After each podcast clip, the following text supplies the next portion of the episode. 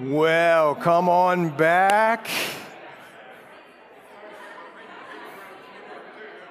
And uh, grab a Bible.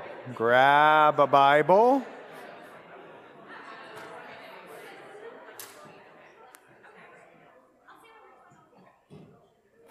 And uh, turn with me, would you, to uh, the second chapter of 1 Corinthians. If anyone needs a Bible, raise your hand, and uh, somebody back there will get you a Bible. But raise your hand. If you need a Bible, raise it up, and uh, you're going to want to follow along here. Otherwise, if you have a phone, you can put the Bible app on your phone. Oh, there's one. We got a taker. Charge her for the rent. No, I'm kidding. It's a joke. It's a joke. It's a joke. okay. You ever been in a church where they fight about the pastor? Well, yeah. Uh, come on, folks. I've been a congregant myself. I know when people say, oh my goodness, you know, they have four or five pastors on staff and they say, oh man, Pastor number two is preaching today. I'm coming. I just kind of stay away when Pastor one is there. It's not my thing. Or, ooh, Pastor four, he's got some great ideas. I'm going this week. Come on now. You've said that yourself. I've said that. Well, this Corinthian church had that problem. In fact, they had a lot of problems, this Corinthian church. I went through last week that this man named Paul wrote this book. And he's not writing a treatise on system, you know, a systematic theology here. He's writing a letter in response to problems that have been raised by a church in Greece who, by the way, or which, by the way, was a part of the Roman world. And we talked about it last week. This little place called Corinth, I guess it's not so little, but it was on an isthmus, a little land strip four miles across, that was a kind of an intersection of international travel. In fact, from east to west or west to east, because they didn't want to go around the Cape over to Rome, they would bring their ships sort of up on dry dock or their ships and they would roll it all the way across four miles and then put it in the ocean on the other side so they wouldn't have to go around the Cape because it was notorious for being really dangerous. Man, can you believe that? How would they figure that out? And also north to south because going up to Macedonia, which is upper Greece, and back and forth, it was just sort of an intersection, so you had a lot of trade and commerce and business. And then what does that attract? It attracts all the new styles and, you know, the fashion and the up to date things and the cosmopolitan stuff. And that was all found in the marketplaces. But also, uh, Greece, as you, I'm sure, know, they served, uh, you know, the Grecian people, they served, or the Greeks, they served many gods. You, you, you know it. You grew up in, you know, public school reading about it and stuff. At least I did. I don't know about you. But Zeus and Thor and Apollos and all, or I don't know if Apollos was one. He's one of these speakers. But they did have on this isthmus, this land strip, as I told you last week, a temple on the hill that overlooked this strip to the goddess of love. And the one way in which they worshiped is at night, the mariners and the seamen and the people would be out in the streets, and 1,000 prostitutes who were priestesses would come out of the temple, and at night they would worship, so to speak. And so, this was a town that was full of inappropriate sex, wickedness in other ways, love of money, but it also was a place where a high idea and thought and philosophy was valued and treasured. In fact, you can go on the internet and see how Aristotle put together this uh, syllabus, sort of, for his students that told you how to speak and to be an orator in the public arena so that you were most effective. And it was really interesting. It talks about the way in which you project yourself has an impact on the audience. And though the, um, it's sort of like modern day advertising kind of stuff, the way in which um, you speak and raise your voice and all that, I mean, it, it goes through it, has an impact on the audience, again, because they want to know what you're saying is trustworthy. And so there's a way to do that. And Aristotle kind of uh, sets that forth. And then, of course, logic and reasoning and how to speak and to bring somebody to think the same way you do. And these things were highly treasured in this culture. They would be out in the gates in the city streets and they would debate and argue, and then they would have sort of like concert like stuff. We kind of have it today. You ever see that new thing that's sweeping the country where people get up and tell stories on stage, and that's it? They just tell stories. And it's like storytelling. Uh, Anyway, they, they would do this in the, the, the concert halls and they would debate and think.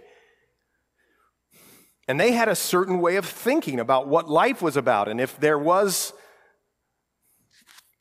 gods, who they were, and what was their purpose, and they would debate this stuff, you know. And so, against that backdrop, Paul is writing a letter to the Corinthian church who has contacted him because there's problems. Remember, on his second missionary journey, you could read all about it in Acts 18.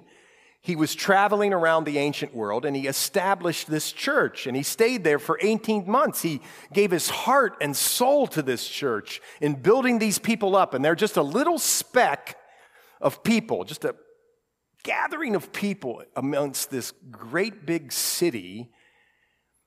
And, and what's funny about it is, to the human mind, to the unregenerate mind, to a person who's thinking humanly or according to the wisdom of human thinking, there's no way the speck is going to have any impact on the culture. And yet, in this asking by this church for um, advice from Paul, Paul delivers to us how, why, and when we can have an impact in our culture. And boy, folks, come on now. I, get it. There's a pandemic, and you're all sick of it, and we're sick of it. And, and I understand, and I, I'm not trying to be super pious here, but is there a greater time in all of history to show forth the glories of Christ than now? When, when a whole world is fearful and uncertain and doesn't know where to turn, God Himself, for the born again Christian, a child of God, has put His Spirit inside of you, and that Spirit is a spirit of no fear and self control. We really need that before we go on social media. Oh my goodness. Right? Is there a greater time in all of the world? Yeah, I, you know, I know it sounds like I'm a curmudgeon or something, but it's now. And here, look at this. In uh, chapter 1, one of the problems that is facing the church in chapter 1, it's obviously a problem because Paul talks about it here in chapter 1, but then he devotes all of chapter 2 to the problem, and that's this that there's been divisions in the church because many people like to follow Paul and his teachings, pastor number one, or Apollos, pastor number two, or Cephas, or they just like to be non denominational. I am of Christ. so you can imagine, man, Apollos is speaking today. Let's go. You, you get it? And, and Paul then starts to correct them and show them through the end of chapter one that there's this wisdom that's from God. And yet there's a wisdom that's earthly. Now, let me take you somewhere. We did this when we were in Ecclesiastes. Uh, go over to the third chapter of the book of James. Go over there and look, follow this along with your eyes. There's a wisdom that's from man. Then there's a wisdom that's from heaven itself, from God Himself. And there's a big difference in the wisdom. In fact, there's so much in verse 13 of chapter 3 of the book of James. It says, Who is wise and understanding among you? Let him show by good conduct that his works are done in the meekness of wisdom. Meekness. You don't have to tell anybody you have power or advertise that you have power in this life. Because Christ Himself is showing forth, and you don't need to say anything about it. You and I are, have a treasure, Christ, in us in earthen vessels, just clay, earthy pots with a lot of cracks in it, which is fantastic because His light can shine through us. But listen to this. Who is wise? Let him show by good contact, good conduct that his works are done in the meekness of wisdom. Verse 14, James 3. But if you have bitter envy, this one just, oh man, come on now. Self seeking, whew, in your hearts. Do not boast and lie against the truth. This wisdom doesn't descend from above, but is earthly, sensual, demonic. For where envy and self seeking exist, oh my, that's everywhere in the current culture, folks. Confusion and every evil thing are there, but the wisdom that is from above, don't you want this wisdom? Don't you really want wisdom that's this? Is fear, uh, first, it's pure, then peaceable, gentle. Oh man, here it comes. Willing to yield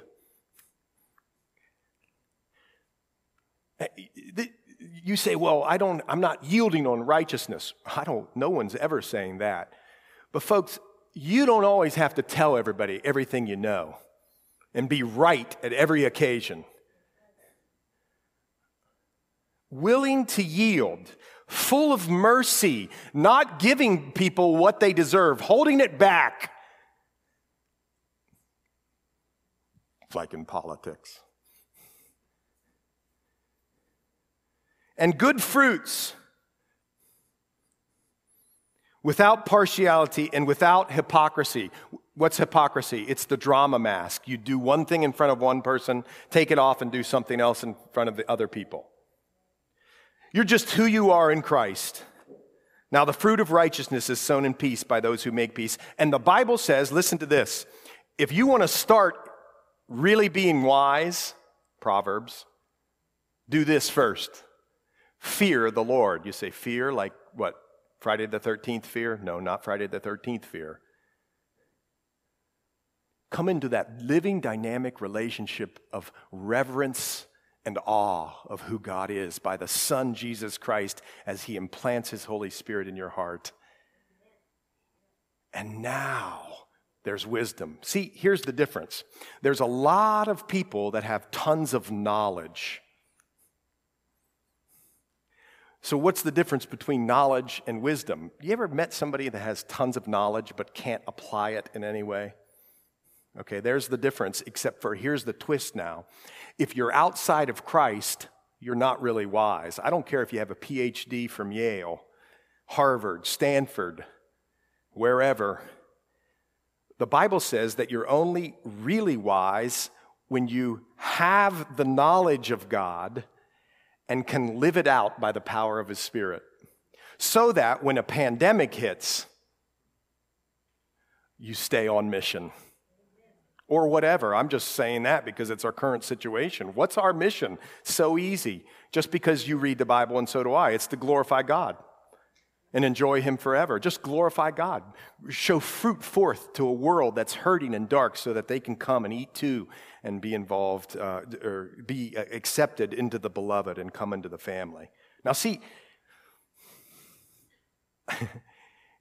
they're having this problem that Paul's dealing with. Come on, folks. Quit being divided over the pastor. In fact, hey, pastors, you folks have a problem. As we've been studying in Jeremiah, by the way, time out, rabbit trail, all these hundreds of years before in the Old Testament, the reason Jeremiah and Ezekiel says or was at the root of the problem that Israel was taken into captivity by Babylon because the leaders, especially the spiritual leaders, weren't seeking the Lord. And here he's saying, if you get back, watch this, to right preaching of the word, in supernatural Holy Spirit wisdom and not fleshly or human wisdom. And this is why I started you out on this. If the congregation is receiving the word in the proper way, these things will go away. Division. Man, is division ugly.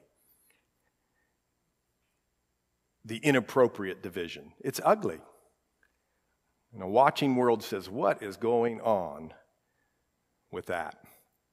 Paul's going to address several other issues carnality, immorality. What happens when I sue another believer? That's all going to be in this letter. Uh oh, the problem of fornication, marriage and divorce, he's going to talk about, abusing the Lord's Supper, the roles of men and women in the church, Apparently, the people in Corinth were emphasizing or overemphasizing, and I don't think we emphasize it enough, but overemphasizing spiritual gifts. There was this lack of love, this thing about speaking in tongues, this inappropriate teaching about the resurrection from the dead. And they were also, Paul, real important, collecting money for the saints to take to Jerusalem. These are all addressed right here in this letter. Sounds like modern day church, doesn't it? Ministry, folks, is messy. But if you run from the mess, the beauty never happens. The Bible says confront the mess. Not confront, but, but stand up to it, think about it, walk through it, move through it with Him and the other people, walk through it together. The problem with the American church is everybody just church hops. And once there's a problem, they go, I'm never going there again. And they never do. And it messes with your sanctification because how can the Holy Spirit do anything if we won't meet with people and talk with people and pray through it together? Okay, that's what's happening in this church. You get the picture? And here in the second chapter, listen to this. He says this, and I, brethren, when I came to you, verse 1 of chapter 2, did not come with excellence of speech or of wisdom, declaring to you the testimony of God. For I determined not to know anything among you except Jesus Christ and Him crucified. I was with you in weakness, in fear, and in much trembling. And my speech and my preaching were not with persuasive words of human wisdom, but in demonstration of the Spirit and of power, that your faith should not be in the wisdom of men, but in the power of God. Mark that. What should your wisdom be in? Or, excuse me, what should your faith be in? Mark it. What should it be? It's just as plain as day there. However, verse 6, we speak wisdom among those who are mature, yet not the wisdom of this age, nor of the rulers of this age who are coming to nothing. But we speak the wisdom of God in a mystery, the hidden wisdom which God ordained before the ages for our glory, which none of the rulers of the age knew. For they ha- or for had they known, then would not have crucified the Lord of glory, the Lord of glory. But as it is written, a paraphrase now of Isaiah 64, eye has not seen, nor ear heard, nor have I entered into the heart of man the things which God has prepared, or nor have entered into the heart of man the things which God has prepared for those who love him. But God has revealed them to us through his Spirit. For the Spirit searches all things, yes, the deep things of God. For what man knows the things of a man except the Spirit of the man which is in him? Even so, no one knows the things of God except the Spirit of God. Now, we have received not the Spirit of the world, but the Spirit who is from God, that we might know the things that have been freely given to us by God. Man, aren't you excited about that? Well, I'm excited right there now. Don't you like free stuff? Yeah, it was free, but it was costly.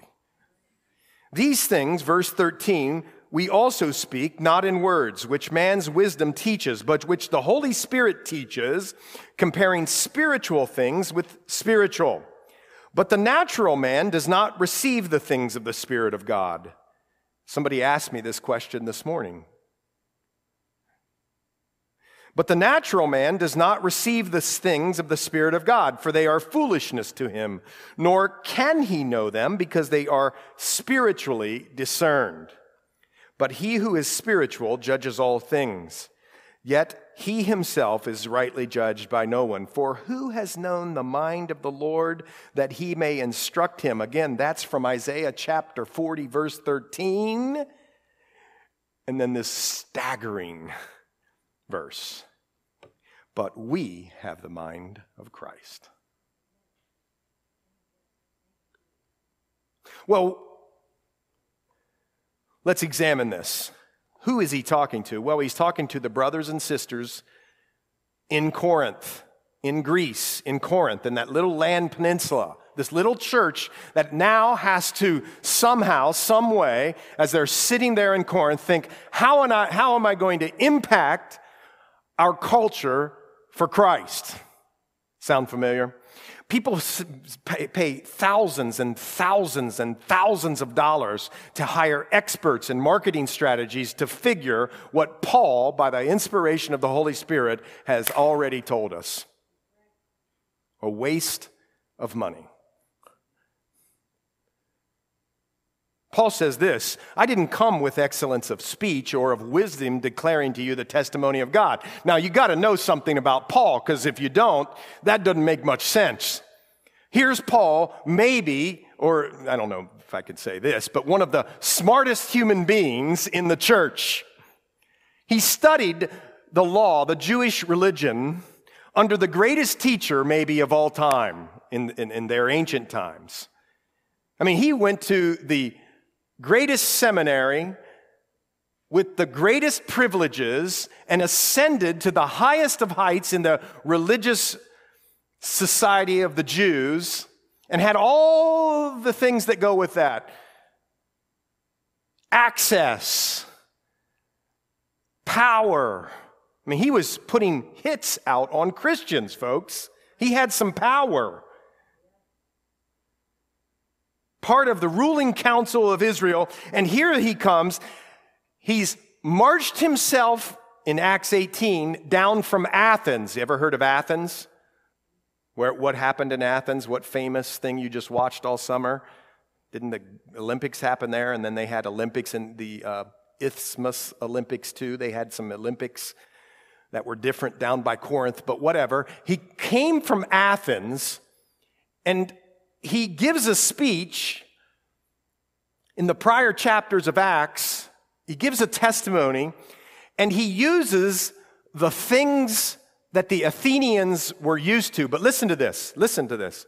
He doesn't really discuss much in that speech or in that uh, confession or in that declaration of the gospel, he doesn't give much about the cross of Christ. And some people, I'm not saying I agree with it, I'm just giving you what some folks think, think, well, he made a decision after Athens. I ain't going anywhere else. And I'm not going to give a gospel presentation without talking about the cross of Christ. Some people believe that. Other people believe he's just doing what he's always been doing, talking about Christ. What can we learn of Paul as the leadership here and as you prepare your hearts to receive the Word of God? Well, it's told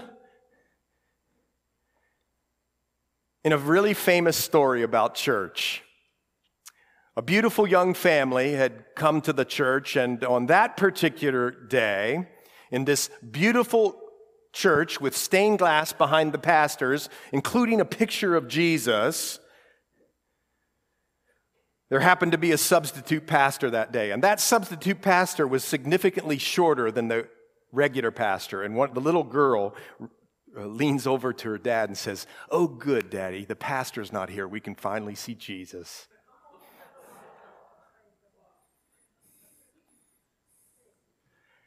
See, Paul decided something. Maybe uh, after Athens, but probably during his whole entire journey with Christ as God called him to this ancient world establishing, is that he was going to remember that he was just a weak human vessel that was to shine forth Jesus Christ.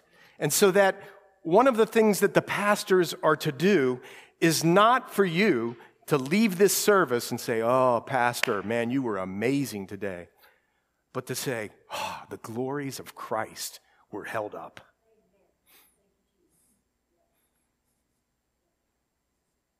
Just forget the pastor. He's just the vessel with the end goal of knowing Christ more and more.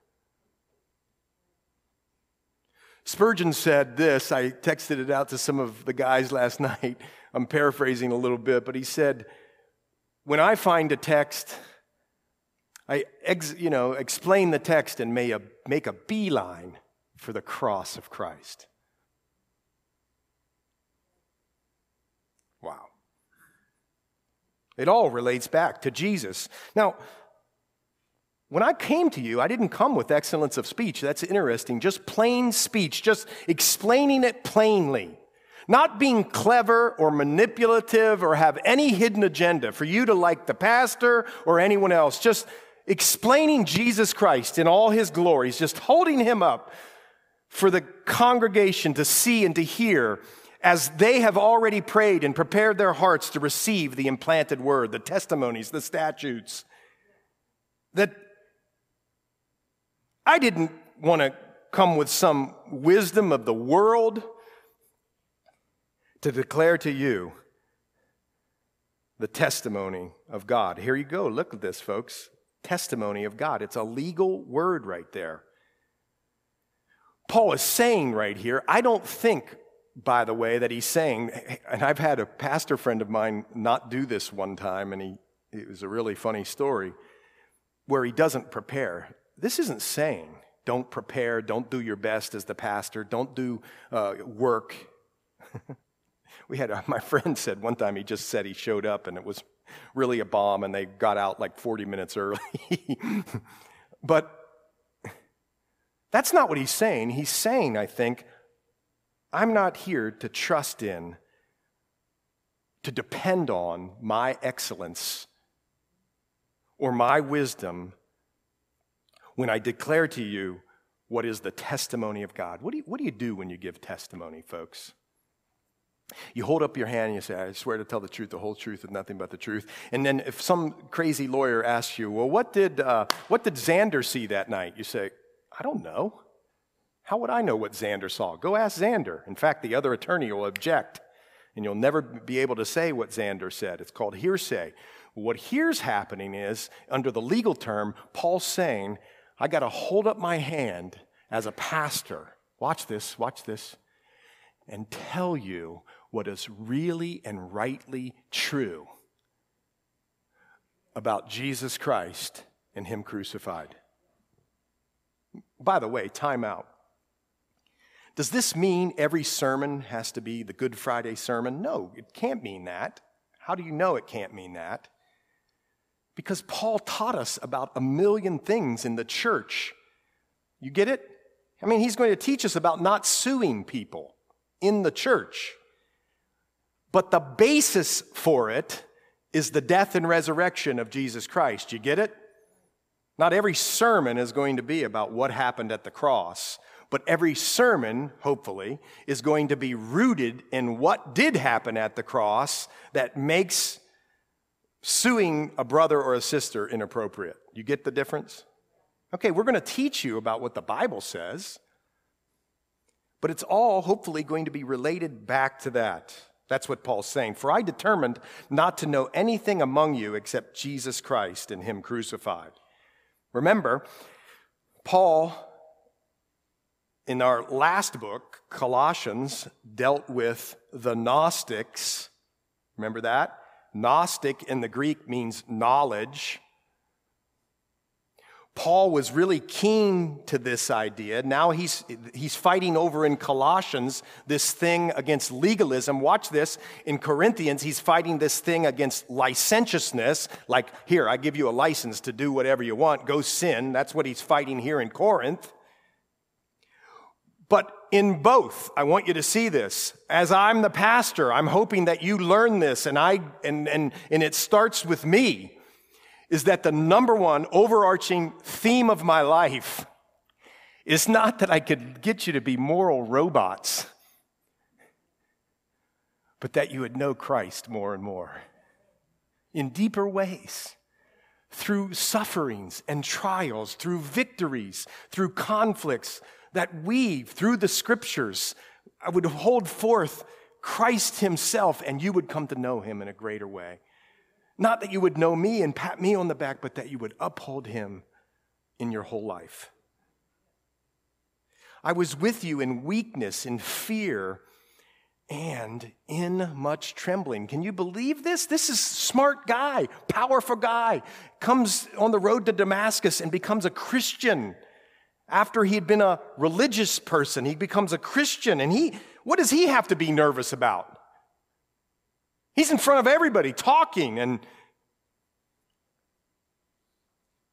being eloquent and making arguments and setting up churches and doing all those sorts of things. What, what does he possibly have to be nervous about? G. Campbell Morgan says it's the best in his commentary on this scripture. He says this I don't think Paul, or I don't think this verse is speculating on the cause, but the effect of Paul's words, declaring, quote, so great was his sense of weakness and fear, and so profound Paul's lack of trust in himself, without Christ in his life, in himself. In fact, he killed Christians without Christ in his life. I don't think it was his sense of, or so great was his sense of weakness and fear, and so profound his lack of trust in himself that he quaked. He trembled. And those are the secrets of strength in preaching. Hey, somebody just asked me this week. I don't know what I was doing. Maybe it was when I was doing the marriage ceremony last week. Are you nervous? I said, Yeah, I'm nervous. I get nervous if I teach Sunday school, folks. Why? It's such an awesome responsibility that I am the vessel through which these kids or these people who are listening to a wedding ceremony or here today, they're learning the scriptures. I'm just a vessel, but my words hopefully come from heaven through me, and they're not my own words. You get the difference? And so I get nervous. Paul here is nervous. That's the place to be in preaching. I was with you in weakness, verse 3, in fear and much trembling, and my speech and my preaching were not with persuasive words of human wisdom. I don't want to talk you in to giving your life to Christ. I want, you want, we want, the Bible says that it's a demonstration of the Spirit of Christ when somebody comes to know the Lord or comes to surrender their life to Christ. See, I, am not trying to. I've been trained to get you to believe something in my earthly training. You give me five or 10 minutes, I'm just telling you, on some subject in the church you want to debate about, I'll debate you. I know how to do that. But that's of no effect here. It's just setting forth the glories of Christ so that there will be a demonstration of the Spirit and of the power. What? Power, that your faith should not be in the wisdom of men, but in the power of God. So listen, I know some of you are glazing over. You're like, couldn't there be a uh, more interesting chapter? Well, there's nothing more interesting than this. Here it comes the power of God. What is the power of God? Where is the power of God? What are we talking about here? Turn over to chapter 1, verse 18.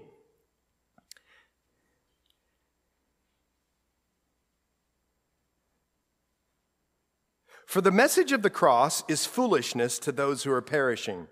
But to us who are being saved, it is the power of God. It is the power of God.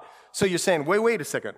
I didn't catch that. What's the power of God? Here's the power of God. If you want to know and experience the power of God, give all of your life to what happened at the cross.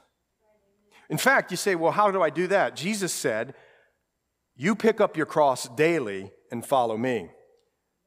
Our life is a continually giving of over of our pride and self-sufficiency to the cross. What happened at the cross? He died and rose again and so many other things. It's so simple that a child can give their life to Christ through the gospel, and yet it's so profound. Theologians have been writing about it in volumes and volumes and volumes for 2,000 years about what happened at the cross. But what did happen was he died, and the power of God raised Jesus from the dead. There's nothing more powerful.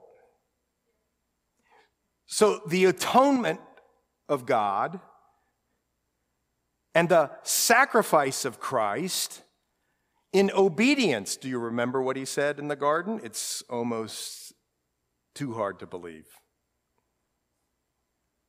Not a good thing for the pastor to say, right? He said, Lord, if there's any other way, anything, Take this cup. What was the cup? It was the wrath of God that was about ready to be poured out on him. Take this cup. But, but Lord, but Lord, not my will, but thine be done. Your will be done, Lord. I submit everything to your will. That's the cross. And we got a bunch of churches and Christians who run around and ask God to bend to our will. Lord, I just, you know, just need you today because, you know, the bonus reviews up, and I really need a lot of money so I can get that new car, and I need you to bless me. I mean, that's how we treat the Lord.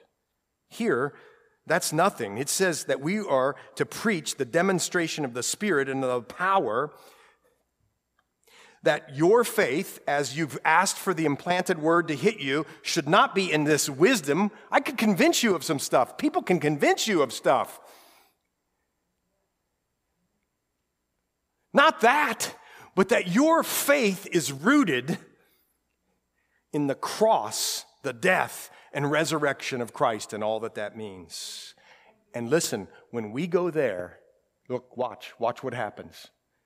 We take it outside these walls, and nobody can stop us because the Bible says that when we're in the Spirit, Galatians chapter 5, watch, when we're walking according to the Spirit, Against such thing, there's no law.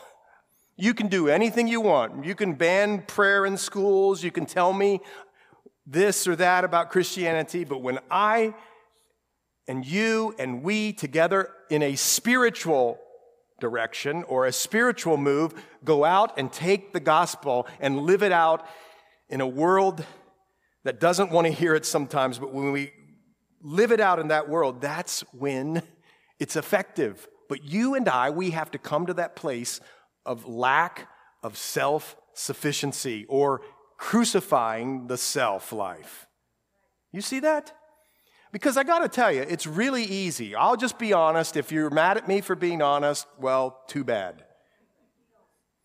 I do this two times a week.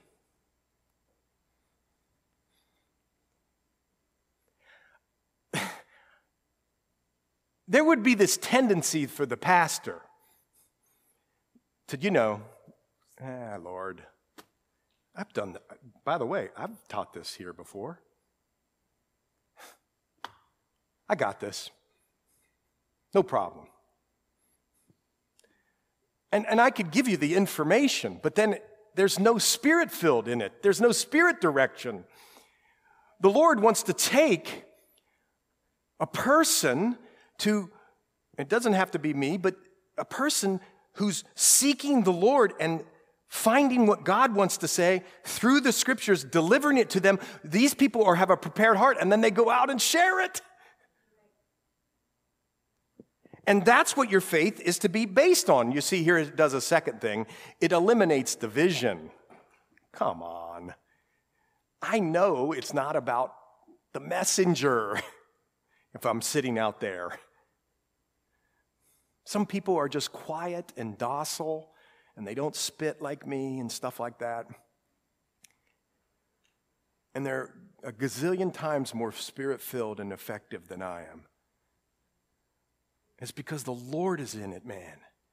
And there's people who can, you know, walk across the stage and take the sweat off their brow and be yelling and screaming and rolling around, and you think, my goodness, they're really holy and there's nothing in it.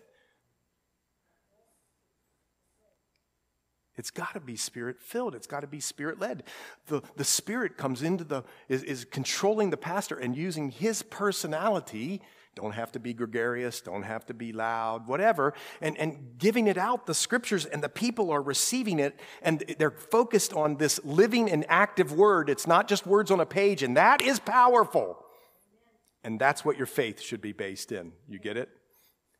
So that you don't care if Apollos is there that day, or pastor number three, or pastor number four. You're just like, wow, the word of God, come into me, Lord, and let me take it out to the streets.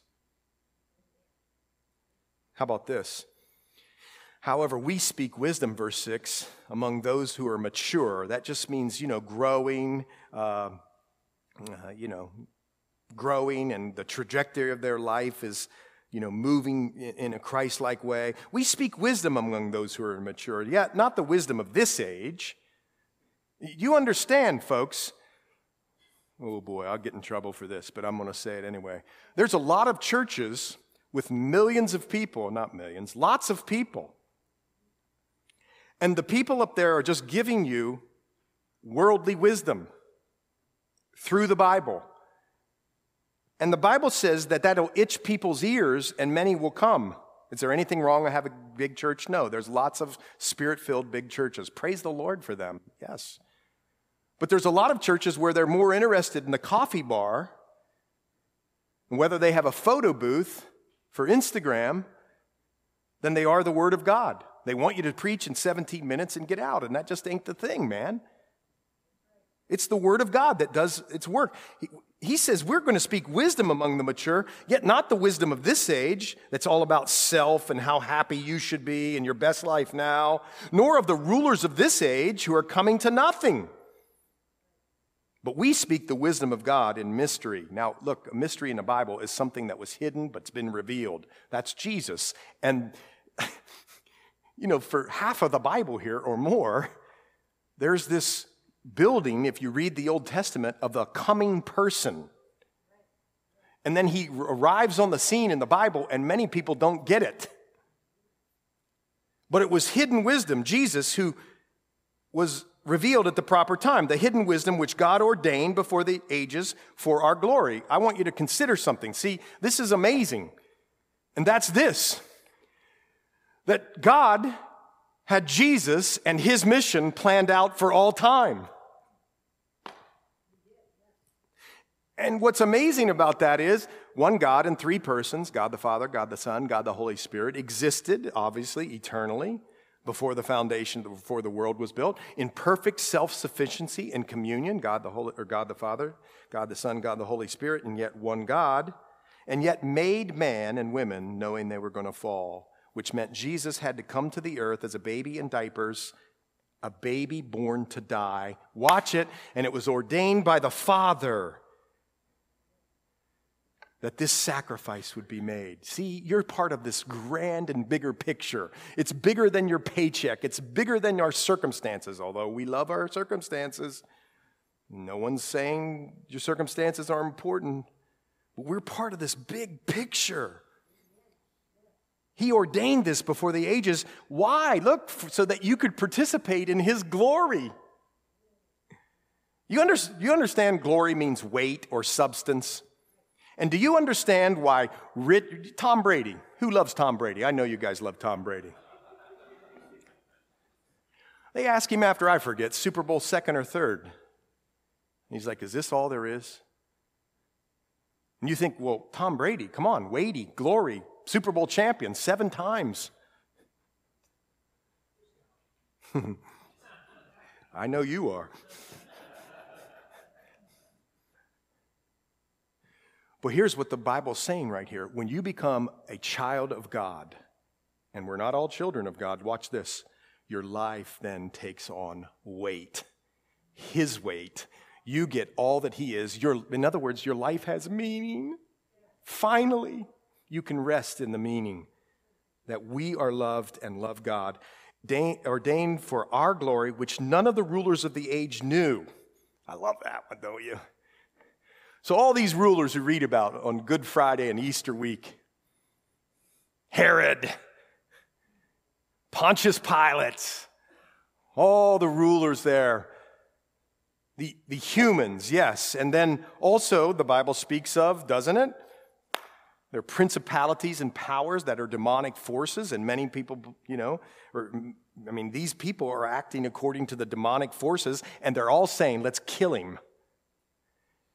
It's, we could do it. It's gonna, we're going to get rid of him, man. We're going to kill him.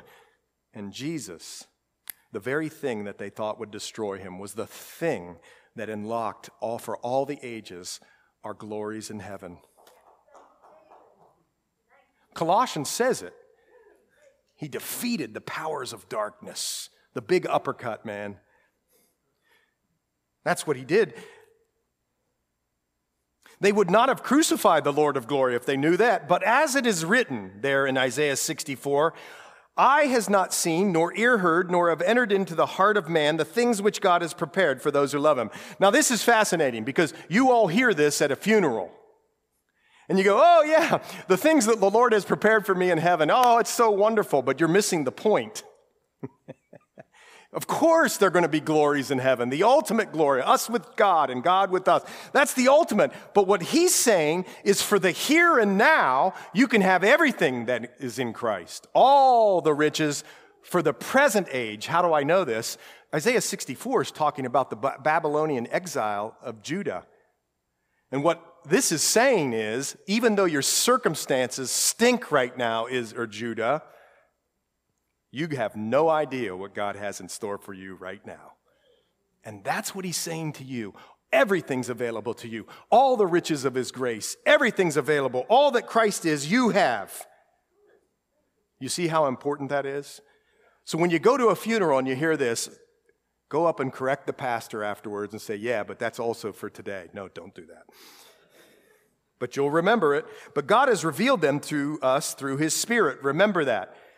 If you're trying to just understand this stuff intellectually, do this. How about do this? Ask the Spirit to reveal truth to you. When you're reading your Bible, ask the Spirit to reveal truth to you. Don't just depend upon your own earthly wisdom because that's the job of the Holy Spirit, the third person of the Trinity. For the Spirit searches all things, He looks in your heart, He knows what you need. And then He knows the deep things of God because He's the Spirit of God. For what man knows the things of a man except the spirit of the man? Our personality knows us humanly, is what he's kind of saying. Even so, no one knows the things of God except the spirit of God. You get this? Now, here's what Paul says to you and to I by the Spirit. You and I, we have received, we don't haven't received the Spirit of the world, but we have the Spirit who is from God. The Spirit of Christ, the Spirit comes to us. We have the Holy Spirit. You know this, right? The Bible says if you give your life to Christ, he comes into your life, and you are now the temple of God. You're now where the Spirit of God resides. You understand this, right?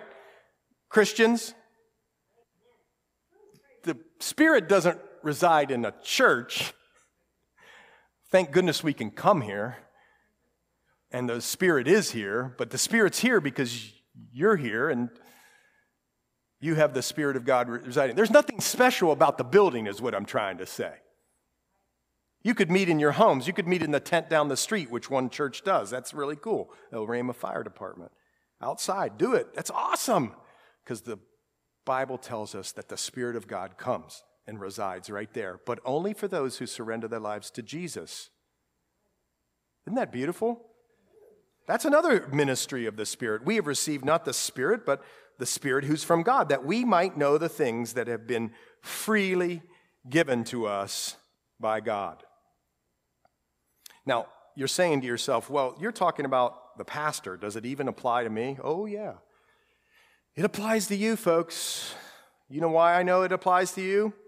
Read this verse or listen to this verse in Romans 10 14. How then shall they call on him in whom they have not believed? And how shall they believe in him of whom they have not heard? And how shall they hear it without a preacher?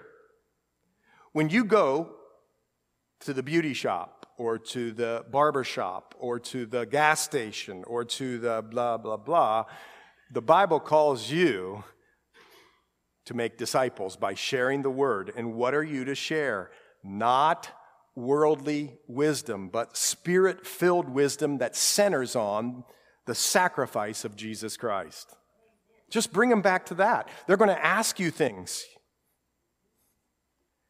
They'll come to your house and they'll say, well, what about Adam and Eve and, you know, there's kids and what about who did they marry and all that sort of thing? And why did God pick Israel? And what about the Aborigines in the rainforest? They're going to ask all those things and you can answer those things, no problem. It, the Bible calls us to give a reason for the hope we have before us. But every one of those questions, every single one, bring them back to what happened at the cross and resurrection. Every single one. You're called to do this too. Listen to this in 1 John 5 for you who is called in this way. And this is the testimony that God has given us. You're saying, what do I testify about? Well, here it is. He tells you in 1 John, this is the testimony that God has given us eternal life. And this life is in his Son. He who has the Son has life. He who does not have the Son of God does not have life. Let me read that again. I mean, even I can remember that one. You're out and they're asking you questions and they're doing all this sort of thing, and then the, the Lord just puts on your heart, yeah, but this really simple verse in 1 John 5, can I show it to you and could you read it for me? It's he who has the Son has life. Who does that mean? Anybody that takes the Son into their life has life, but he who doesn't have the Son of God does not have life. And the testimony then becomes eternal life, all because of the death and resurrection of Christ. See, we are one stringed guitars. That's all we are. We know one tune. In all, God uses, I don't see one person in here with the same exact personality. He takes your personality, fills you up with His Spirit, has you take in the Word of God and then sends you out, and He uses your personality to proclaim His glory, and it's all about one thing Who is Jesus to you? Did he, is He your Lord and Savior? Do you recognize that He died for your sins?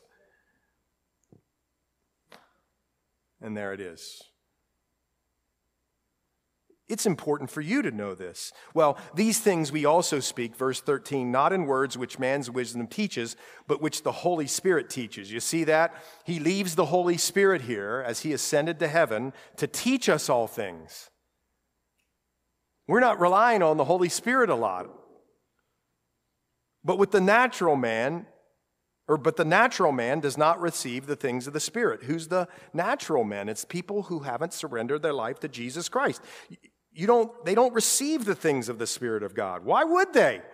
Why do you turn the TV on and get mad? That's the way people are supposed to act without Christ.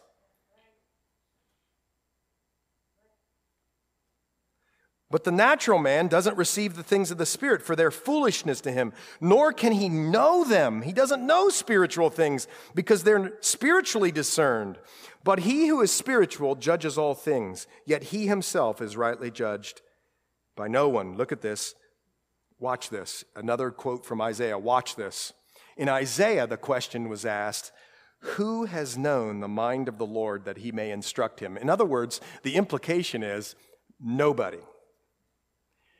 And then right behind it, I mean, come on, come on.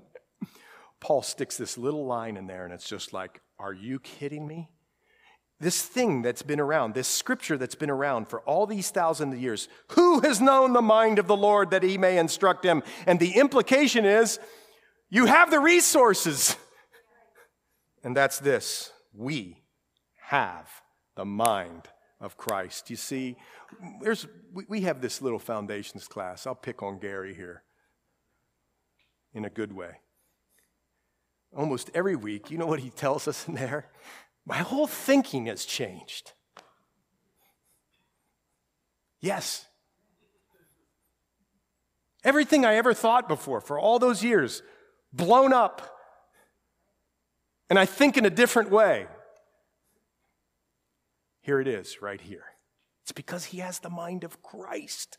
What does that mean? We live life from our Savior's point of view now. We have his very life. His desires, his values come to us by the Word of God and are amplified in our life and made real in our life by the Spirit of God, and then He sends us out to do it. It's true, we still can't instruct God. No, we can't do that. But we have a new capacity to think the thoughts of God. Look at this. I want to show you something. If you want to see what is available to the Christian, you know what I would say we should do? Let's take what Jesus said on the cross. We have available to us the mind of Christ. Watch this. What is one thing now that you're to be about because you have the mind of Christ? What's one thing you're to be about? Here it is, first saying on the cross Father, forgive them. They don't know what they do. Luke 23. In other words, you think the thoughts of God. When people revile you, when you're walking in the Spirit, you freely forgive.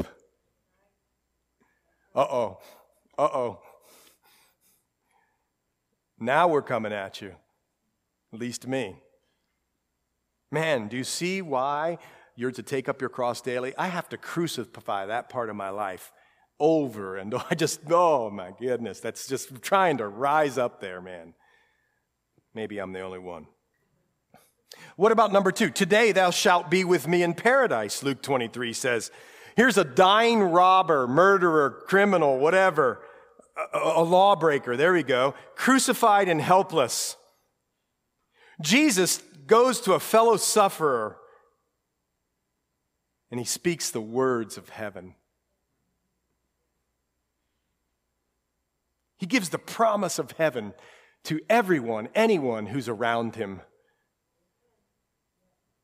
who will surrender their life to him. He speaks the words of heaven. That's the mind of Christ. How about this? Woman, behold thy son. Son, behold thy mother. John 19. Here in his suffering, in his pain, in his heartbreak, in his loneliness, he's concerned about his mom. And he introduces her into a new and wonderful relationship with God. In other words, he was out to protect those who were hurting. Oh, come on now. My God, my God, why hast thou forsaken me? Fourth one. He's showing us uh, that in this place he is cut off from God, but sometimes, you know, the Bible tells us that we're to be in this world, but not of this world. Sometimes you have to walk a lonely road, folks. That's the mind of Christ. You can't do all the things that the world wants to do because you serve a God who wants to keep you safe and healthy and happy. And so he just says some things to you that are different from the world. or their rules. I thirst, John 19. I thirst. Here in his humanness, he indicating that he was thirsty. We know he'd been tired. He needed some things, and some. In this case, he needed water, of course. And here's the great thing when you come to the cross, Jesus says, I'll give you the Holy Spirit, which living waters will flow out of you, and you'll never, ever thirst again. It is finished. What does that speak of the mind of Christ? Well, we are obedience. Here, Jesus was obedient to the point of death. Sometimes we can't even be obedient at work in our carol next door because somebody's making fun of us. Here, Jesus is obedient unto death. The mind of Christ says we'll follow God no matter what. We'll submit to his will. Father, into your hands I commit my spirit, the mind of Christ. I could go on and on. We could be here for hours. The compassion of Christ with lepers. Nobody would touch a leper. That's the mind of Christ. He was meek and lowly in heart. That's quiet strength. He didn't have to tell people about his strength or beat in his chest and show everybody his strength. He was strong because he laid down his life. And laid down life is a meek, powerful life. He was unselfish, for even Christ pleased not himself, Romans 15. He was submitted to God's word, Matthew 4. Jesus said unto him, It is written, he walked in love, walk in love as Christ also hath loved us in Ephesians 2. He was sympathetic. Jesus, you know, folks, he wept. I could go on and on. I won't. You're like, come on, let's go. Here's what I want to say to you if you're sitting here and you've never had a relationship with Christ, if you say to yourself, I have no idea whether I'm going to heaven, maybe I am, maybe I'm good. See, it's not about any of that. It's about what it's about is surrendering your life to the Lord and his sacrifice, his death and resurrection, so that his righteousness, 2 Corinthians 5:21, will be imputed to you, so that God, who is both the just and the justifier, can live with you forever because of his sacrifice and all that he has done. And when that happens, the Holy Spirit comes into your life and you get the mind of Christ. You start as you study the word and ask the Spirit to work in your life. And as you walk in the Spirit, these things become you. So that when you go out in a pandemic, The glories of God are radiating from that earthen vessel, and there's fruit there for other people to take hold of and to be refreshed by. And if you've never done that, I'm asking that you would do that today and then come speak to us after. Folks, I just want you to know you have a great mission, but it never changes.